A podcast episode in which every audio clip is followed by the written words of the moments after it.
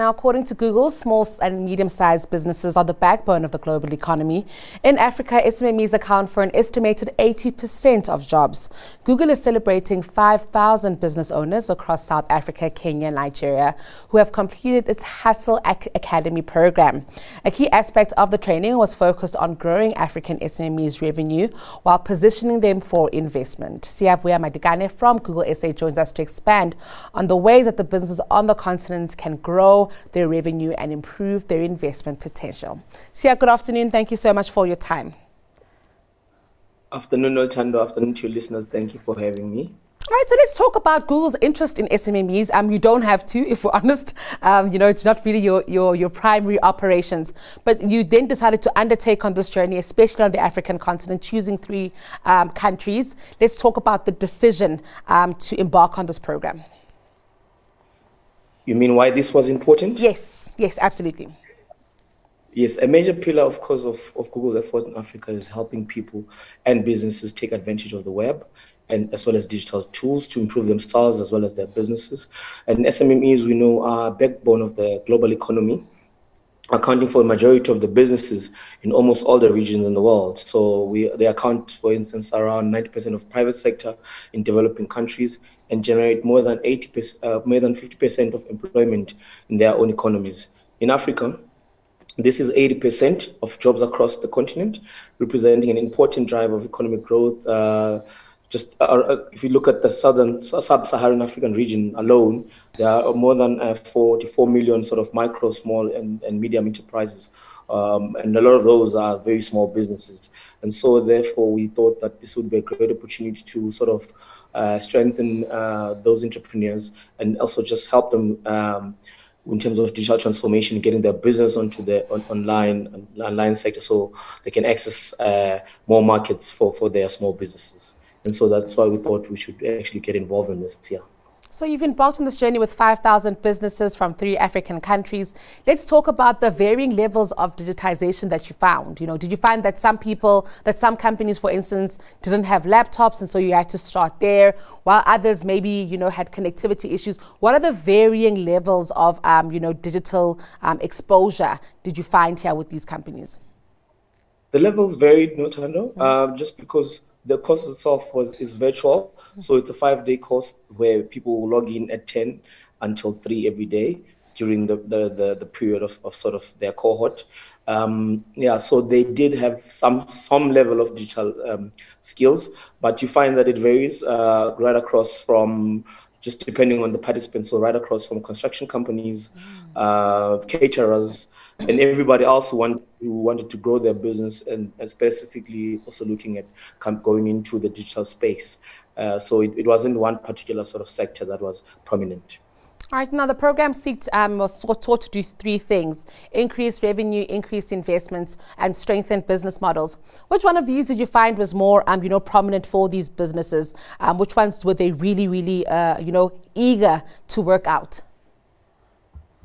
Uh, I would say all of them. Mm. I would say all of them, but if you look at it, the focus of the, the whole program was just around about around around uh, business strategy, which was the focus for the first day, and then increasing your sales, digital marketing, effective financial planning, pitching for success.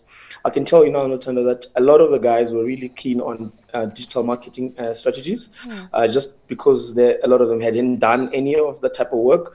And a lot of people always ask uh, or think that money would be the one that we're very focused on. Yes, of course, it was one of the focuses, but a lot of the, the questions were around just strengthening things like uh, business strategy in terms of looking at SWOT analysis, starting mm-hmm. business growth plans, recruitment strategies, and also looking at how to increase sales, looking at things like uh, a competitive analysis. How do you do that? How do you conduct business development strategies? And also digital marketing exactly how which channels to choose for for your startup and how and how and how to sort of uh, go about doing it.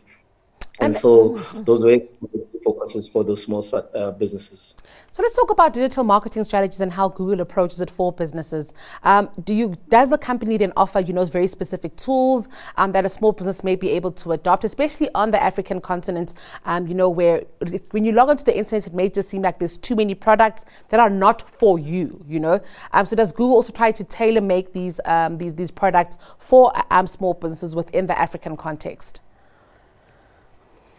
Of course, of course. I mean, that's part of our our, our growth uh, in Africa strategy. That is to uh, uh, we're having a lot more sort of a focus on the African continent uh, through things like the Equiano cable that you would have seen that's landed that's uh, meant to sort of increase the speed of the internet. Mm-hmm. it's part of the plan to sort of do localized focus on all the, the products we're bringing in, whether we're speaking about even things like Google Translate and the language increase of the uh, languages that have been increased and become more localized. So we've added almost all the South African languages onto Google Translate. It's, it's really just focused on making sure that whether it's the entrepreneur, whether it's a South African, anyone who's on the internet and using it, is able to to access it in a, in the most comfortable way possible. Um, and yeah, so everything we did, even even the Hustle Academy itself. I mean, you would know that even the word hustle is such a very local, sort of almost local name that mm-hmm. is being used to describe about like sort of finding opportunities. Um, and yeah, so that's how we're building definitely for for the local markets. All right, now let's also talk about the fact that you were then exposed to businesses from Nigeria, from Kenya, from South Africa. What are the differences and similarities in these businesses from these various locations? Do you find that you know the problems are all kind of similar and the same, or that different countries and SMEs really have very unique challenges um, at the granular? No, uh, well, they're very, very similar at the granular. Um, I mean, Africa. We know it's got a very young population. Um, that is set out sort of around the ages of 25, uh, being the average age, set to grow. A lot of them are very entrepreneurial. I already mentioned to you that uh, about 80% of sort of uh, the employers across the continent are, are sort of MSMEs, and a lot of those are entrepreneur-run businesses. Uh, so that that's the similarities. Uh, in terms of South Africa, we had around 1,200 um, graduates from this program out of the five, total 5,000. And so you find that even the businesses that are being sort of done across the continent are similar. Mm-hmm. So uh, there are very slight differences, of course, depending on the on the economies uh, that you're speaking about. But uh, all in all, it's, it's more or less the same uh, across the continent. All right, yeah. And are there plans to then, um, you know, gather the insights that you've uh, managed to get from this program? Uh, you know, really uh, speak to policymakers and government, really make that information uh, public so that it is possible for other interventions, you know, to really find these SMMEs. Um, or we find that Google, uh, you know, the program that Google offers is an end to itself, and that you're able to really support these businesses as much as you can, and then release them into the world. Well, we don't necessarily release them to the world. We we keep them sort of as part of, of the network that we've created with this.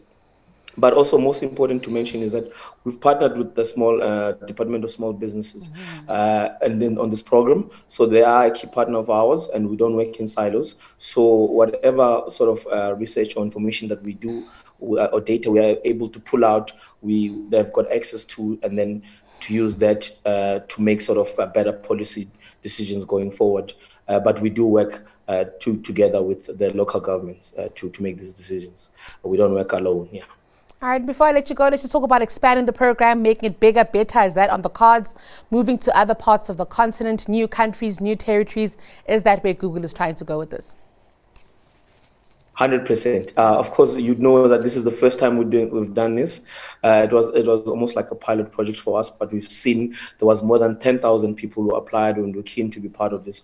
We could only take in five thousand, and so therefore we'll definitely be ramping this up uh, going forward, uh, and hopefully, as you said, now go into other countries, not just necessarily the markets that we've, we've gone to now. But yeah, that's where we are now. Thank All right. Well, thank you so much for your time and your insights um, on that entrepreneurship in Africa uh, snippet um, for Siavuya. That Siavuya, that was Siavuya Madikana from Google SA.